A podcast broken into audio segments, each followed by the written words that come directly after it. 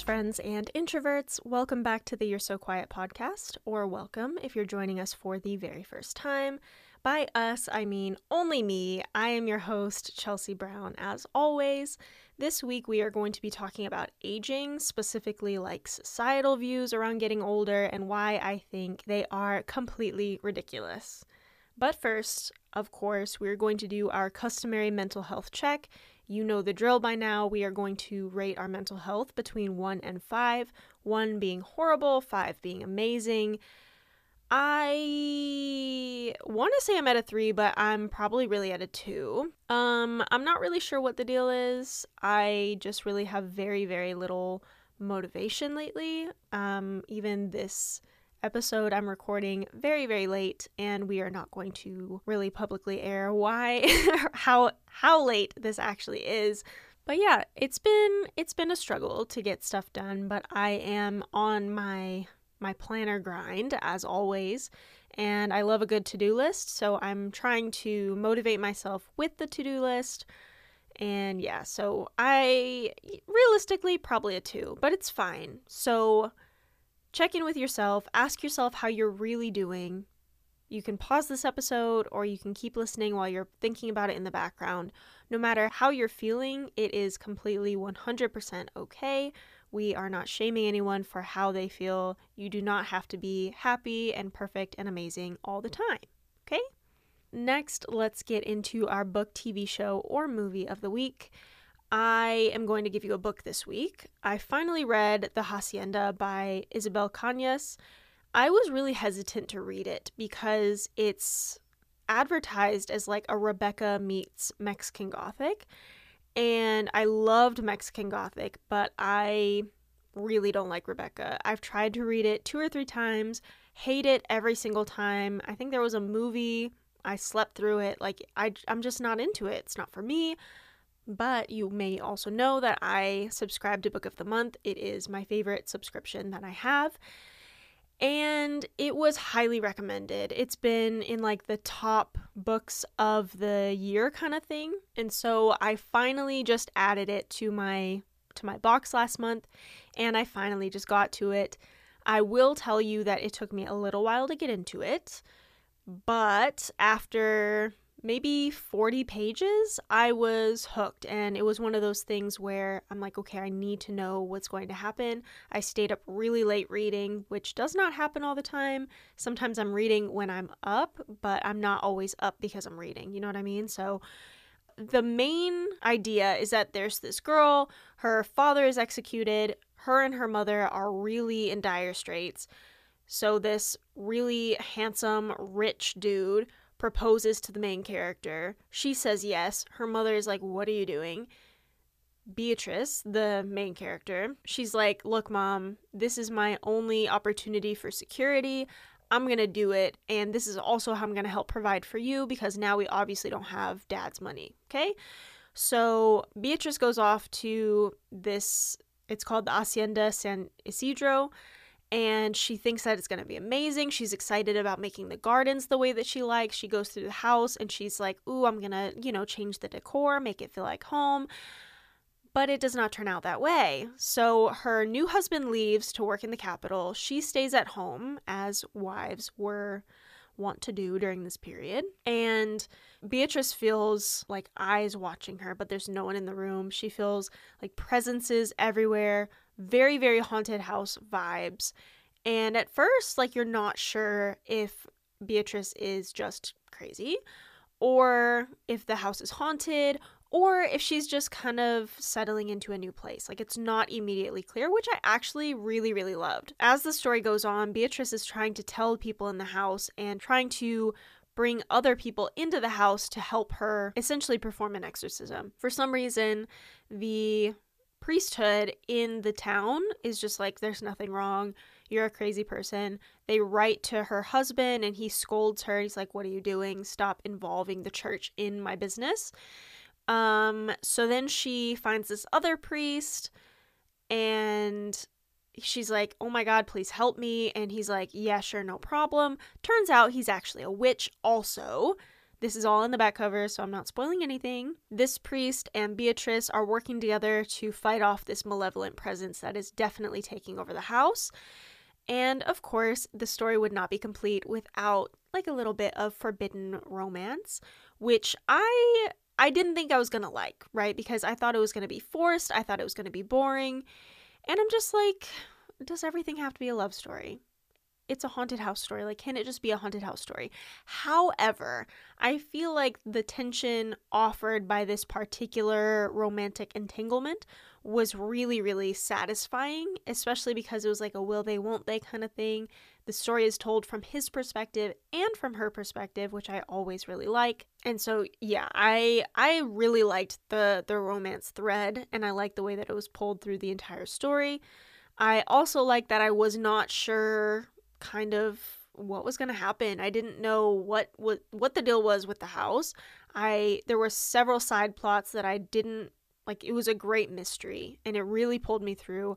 I highly highly recommend this one if you were looking for a great like gothic atmospheric read. I again, I didn't think I was going to like it. I really liked it and I I really really recommend it. So, do check it out, trust me.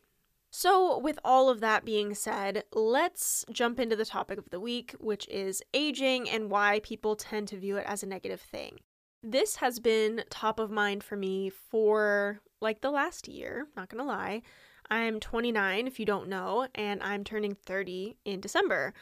And I don't really think it's a bad thing to be aging, but I do feel kind of weird about it in a way that I didn't think that I would. I historically have been very comfortable with getting older. It's like not really been a problem, largely because when I was younger, I looked like I was 12 when I was 25. Is it because I had braces at the time? Probably. But still, like I I was fine getting older and looking my actual age. But as I'm approaching 30 in the next couple months, I'm kind of feeling some kind of way about it. And I really just wanted to talk to you guys about it. So let's get into it. Something that I have really noticed is that the 20s is when everyone gives you this impression that you're supposed to have everything figured out. You're supposed to know what you're going to do with your life. You're supposed to have everything set. You're supposed to have bought a house, started a family, whatever. And of course, as a woman, started a family is you're supposed to have already either currently be pregnant have had a child, some variation thereof. If you have been a long term listener of the podcast, you know that I just don't want kids. So that's already weird for other people because when people find out that I'm 29, they're like, oh, you really want to get started on having babies, like blah, blah, blah. You don't want to be an old mother, which to me is also weird. But I don't want to be a mother, period. And I think that's perfectly fine right? If you want to have children, go forth, have children, do what you need to do. That's your business. It's also my business that I just don't want to do it. I was actually thinking about it the other day after someone made this kind of offhand comment to me. And this kind of comment always comes from someone who literally does not know me. And it's always someone who I assume means well, but um yeah, it's it's unappreciated. But anyway, I was thinking about it after this person said this to me, and I was like, okay, so let me just envision my life with children right now. And flat out, it is not the life I want. Because I was like, all right, let's say I were to get pregnant right now. And then going through the pregnancy, which could be very dangerous physically, mentally, emotionally, could be very, very taxing on myself, could be taxing on my marriage. And okay, so I have a baby then, and then what? Like, I have to care for the baby now? Like, no, that's, I'm good. I'm like, there's just other things that I want to do with my life. And I feel like this was fine when I was younger. Of course, when I was 22, 23, and I was like, I don't want kids, but like, oh, you'll change your mind, whatever. But now I say it, and they're like, um, is something wrong with you? Like, are you okay? Are you sure? And what's really baffling to me is I would have gotten sterilized like years ago, got my tubes tied, had my whole uterus removed. Like, I do not care. I don't want it. I'm not using it. If I could literally donate it to someone else, I would do that. However, I cannot, largely because every doctor that I have ever seen is like, oh no, it's permanent. I know that that's the point. And then they're like, oh, well, what if you change your mind? What if your husband wants kids? And first of all, like, it doesn't matter what someone else wants. If I do not want that for my life, then I do not have to do it for my life. It doesn't matter, like, the person's relationship to me. Okay, first of all. And I just think it's so weird that you think I'm not able to make a decision about not wanting kids, which is permanent. But I also am able, like, you think that I'm able to make a decision about having kids, which is also permanent. You, like, do we see the problem? So, as I'm getting older, people are looking at me differently. Like before, it was like, oh, ha ha ha, stupid Chelsea. Like, you're going to change your mind when you're in your late 20s, in your early 30s. But I mean, I'm 29, I'm going to be 30 this year. I still don't want children. And people are still kind of on my case about it. And I think it's weird. I think it's really weird. I just don't want them. And it's, to me, it is kind of a sexism thing.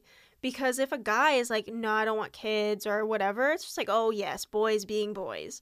But because I, as a woman, don't want kids, and because I, as an aging woman, don't want kids, the snap decision is oh, you are going to, you're going to change your mind, or you're going to regret it when you're older because what are you going to do with your time?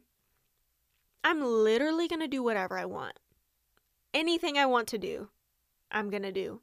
If I want to travel, if I want to, I don't know, take up rock climbing, if I want to raise dogs, like literally whatever I want to do, I'm going to do it. I'm not going to be lonely because I didn't create another person. And just to be perfectly honest, I think it's wildly selfish to have a child just so you're not lonely. Children is like a huge responsibility, and it's a responsibility I don't want. And because it's a responsibility, I don't think it should be forced upon me. Anyway, jumping off of that soapbox for a second, um, another thing that really makes me think about aging a lot is every time I go to a hairdresser, to a new hairdresser specifically, because I like to color my hair, but I don't color my roots. Like I get the balayage thing, so my ends are lightened or like the color is just a little bit different, but I don't put any permanent color on my roots. And my hair at this point is like 20 to 25% gray. And when I go to a new hairdresser, the first thing they ask me is like, "Oh, so you want to cover up these grays?" I'm like, "No. Like that's not why I'm here. I don't color my hair to cover something up. I color my hair just to do something different cuz I like to change my look and whatever." But I know a lot of people, some of my family members included, who spend hundreds or thousands of dollars a year trying to like run from this particular sign of aging. For me personally, I think silver hair is really cool. And I am so excited for when my hair is like 50 to 70% silver because I'm just letting it go. Like it's just gonna be silver. I'm gonna let it be silver. I'm I'm into it. I really like it. And I have a silver streak coming in on like my right temple and I really like it. I think it's cool. I think it's awesome. I don't care that it means that I'm getting older and my body is not producing the same hair pigmentation. Like, I don't care.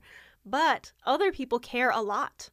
I've had people, I literally, people I do not know in like the grocery store or something, like, oh, girl, like your grays are showing. And am I supposed to care about this? And what's wild is that you don't know me. Like, you literally don't know my name. You don't know anything about me.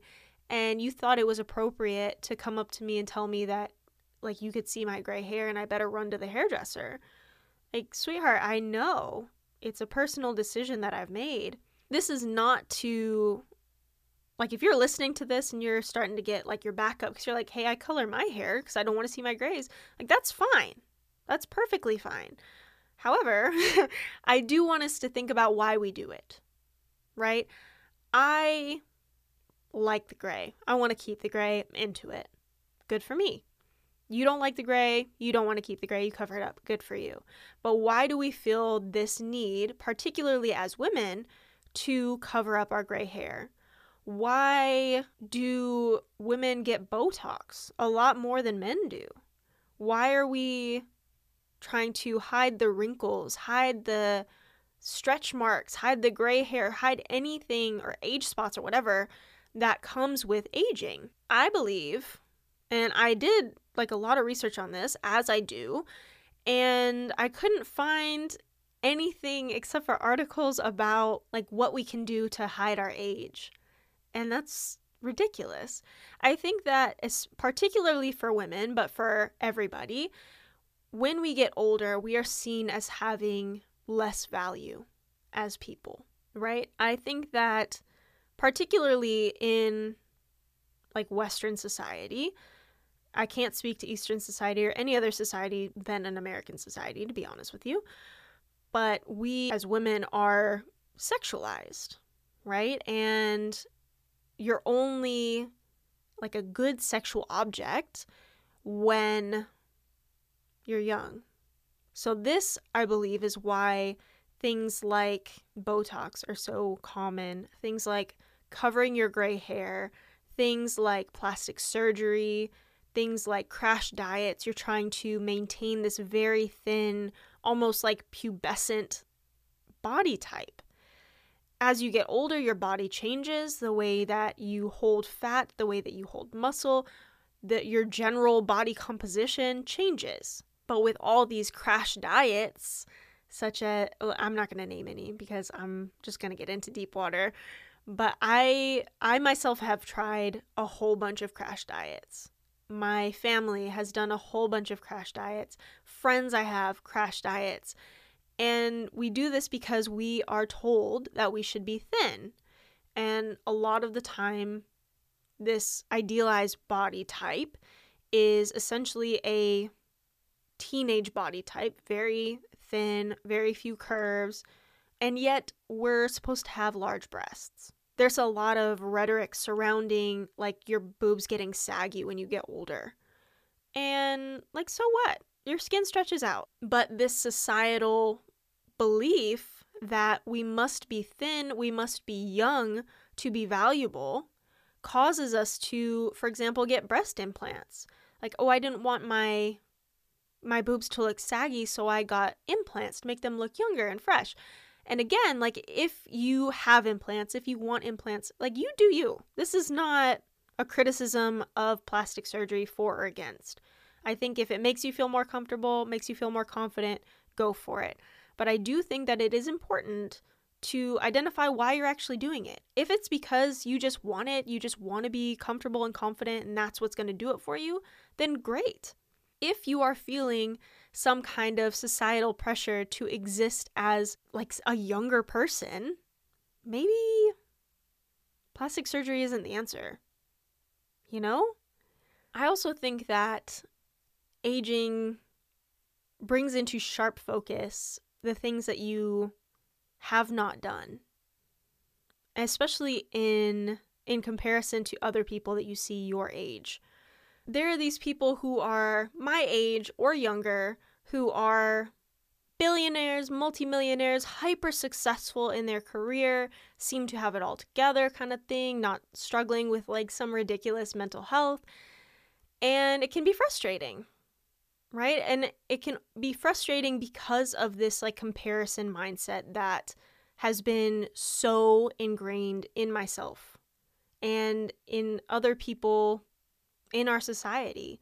You always look at other people and compare yourself. Like it's it's natural, it's human, but when the comparison becomes the driving force behind everything that you do, mm, maybe we need to maybe we need to stop and think about it. Because let's say, I don't know, let's say your best friend is hyper successful in their career and they have the car, they have the house, they have the boyfriend or whatever, and you're like, I want all of that.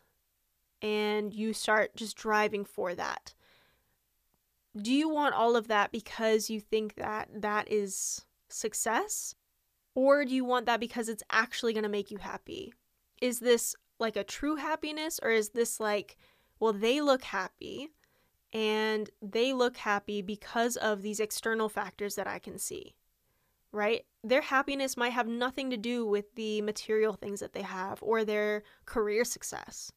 But because we are comparing ourselves, we're like, oh, okay, so these are the things I can see, and that's what I want. There's like this this expectation or this impression that if someone else is doing better than you, quote unquote, then you are lagging behind. And I'm here to tell you that everyone's timeline is different. And you can see this with any career. I've noticed, especially with authors, there are like all these memes always about different authors who got their start at like 50, 60, whatever, and now they're very, very successful or very well known, right? So, me at 29, I'm like beating myself up for not being a New York Times bestseller yet. But so what? Like, my time will come and it's just not there yet. It's not my time yet. I'm I'm working on it. I'm building the foundation for when it is my time so that I can be ready. I'm staying ready so I don't have to get ready, kind of thing. I had a friend of mine kind of talk to me about me getting older, and she was like, Yeah, it seems like it really bothers you. I'm like, No, it doesn't really bother me, but I do think it's weird. I think it's bizarre that I'm going to be in my 30s. It's not a bad thing, but her comment actually spurred this entire episode because I'm like, well, she knows me pretty well, right? Like, we're pretty good friends. So, why would she think that it bothers me? And maybe because I'm giving this impression that it does bother me. But the thing is, I'm not bothered. I'm just, I'm dealing with this societal pressure to stay young forever. And I don't think that staying young forever is the answer. I think we have this like weird attachment to being young because the adjective that always comes after young is young and carefree. And I think that that's what we're looking for, truly. We are trying to capture like the quintessential childhood experience, but in our adulthood when we actually have control over what our lives look like. I don't think there's anything wrong with like never growing up, quote unquote. Like, I think it's fine to have like water balloon fights or whatever and play with your friends and like do whatever. But I do think that we need to stop pretending that infantilizing people is appropriate. I don't think that I should be chastised for having gray hair. I don't think that people should point out my wrinkles. Like, oh, you know, you you're starting to get like crow's feet, you better, you know, get Botox or whatever. I'm good. I'm good. Like I I think it's important to take care of my skin and take care of myself, but it's not to eliminate any signs of aging. It's just to take care of myself. I think that especially as we get older, it's important to focus on self-care. I know that in my early 20s, I definitely ran my body into the ground for like various pursuits, we'll say. And I can't do that now that I'm older. Like, I don't want to do that. I don't enjoy it. I enjoy taking care of myself, eating good food, doing my skincare routine, being comfortable. And I don't want to change who I am or what I look like because I'm afraid of looking older. I'm watching this reality TV show and I'm not going to call out the name because I don't want it to be like tied to a certain person. I'm not trying to roast anybody. So I'm watching this TV show and there's this girl who has had like a ton of plastic surgery. And every time I see her on the screen, I wonder what that's about. Is it because she like genuinely just wanted to change those things about herself. Eh, I don't really like this. I want to change it so I can. And so she did. Or is it she felt like she needed to preserve her youth? Is it because she felt like she had to fit into this particular mold of what an attractive woman is? Because it's not just about being young, it's about being a certain size, a certain shape, having certain facial features, certain physical attributes. And that's kind of the core issue here is that we are taught that we have to look a certain way to be valuable. And I think that's kind of sad, to be honest. I think it's sad, especially because I had an eating disorder for a long time. And like, I believed that. I believed that I needed to be thin and look small and be hairless to be valuable, but you don't. However, your body looks is fine. It's good. If you have random hair, if you have wrinkles, if you have gray hair, age spots, if your skin is sagging, if you have cellulite, it literally it does not matter. That's the point that I'm trying to get to is that it just does not matter. And the only reason we think that it matters is because of the society we live in. The society we live in is capitalist, which means that corporations all around us are trying to give us insecurities so they can prey upon them. I don't know that if we weren't shown these ridiculous airbrushed versions of what a person should look like, I don't know if we would care about these signs of aging. I don't think that we would care.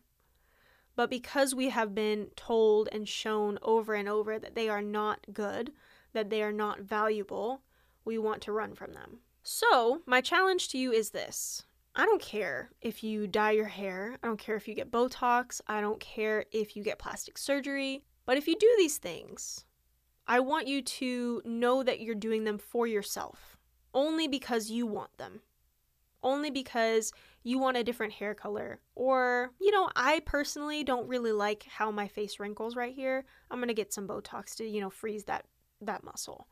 Or I'm really insecure about some part of my body. So I'm going to get plastic surgery to change it. And I want it to be something that you genuinely want, not something like, oh, once I get this, I'll be happy. Because having your happiness dependent on some external factor is very, very dangerous. Because what if that external factor isn't what you envisioned? What if it never actually comes to fruition? Are you then never going to be happy? Are you then never going to enjoy your life? I don't want to put like if then statements on my life. I don't want to say, if I lose 20 pounds, then I will be confident in myself. Because that won't be true. I am looking outside myself to find happiness. Happiness comes from within, from inside yourself from treating yourself well. It is not changing yourself, it is not running from something, it's not refusing to age. It comes from inside yourself. And that's something that we kind of all forget from time to time.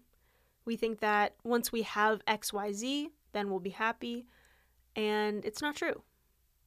And so we're left our entire lives chasing this like illusion of being happy once you get something. Because then, also, what happens if you get it, it's exactly as you envisioned, and you're still not happy? How would that then make you feel? Feel weird, right? Would not feel good. Kind of feel like I would either blame myself, naturally, or start chasing something else and never actually identify that core issue that I am searching for happiness outside my own self. So, on that note, we are about at the end of our time together this week. I hope you got something out of this. I hope you're just thinking about aging maybe a little bit differently. Just let it ruminate, let it percolate like good coffee. if you like what you hear and you want to hear more, I would be so grateful if you left a rating and or review on Apple Podcasts and Spotify. You can also subscribe to the show on both of those platforms and get notifications every time there's a new episode. If you want to participate in future episodes or just stay up to date with the show, you can follow the podcast Instagram at You're So Quiet Pod, Y O U R E, So Quiet Pod. All right, I think that is all for now. Okay, love you. Bye.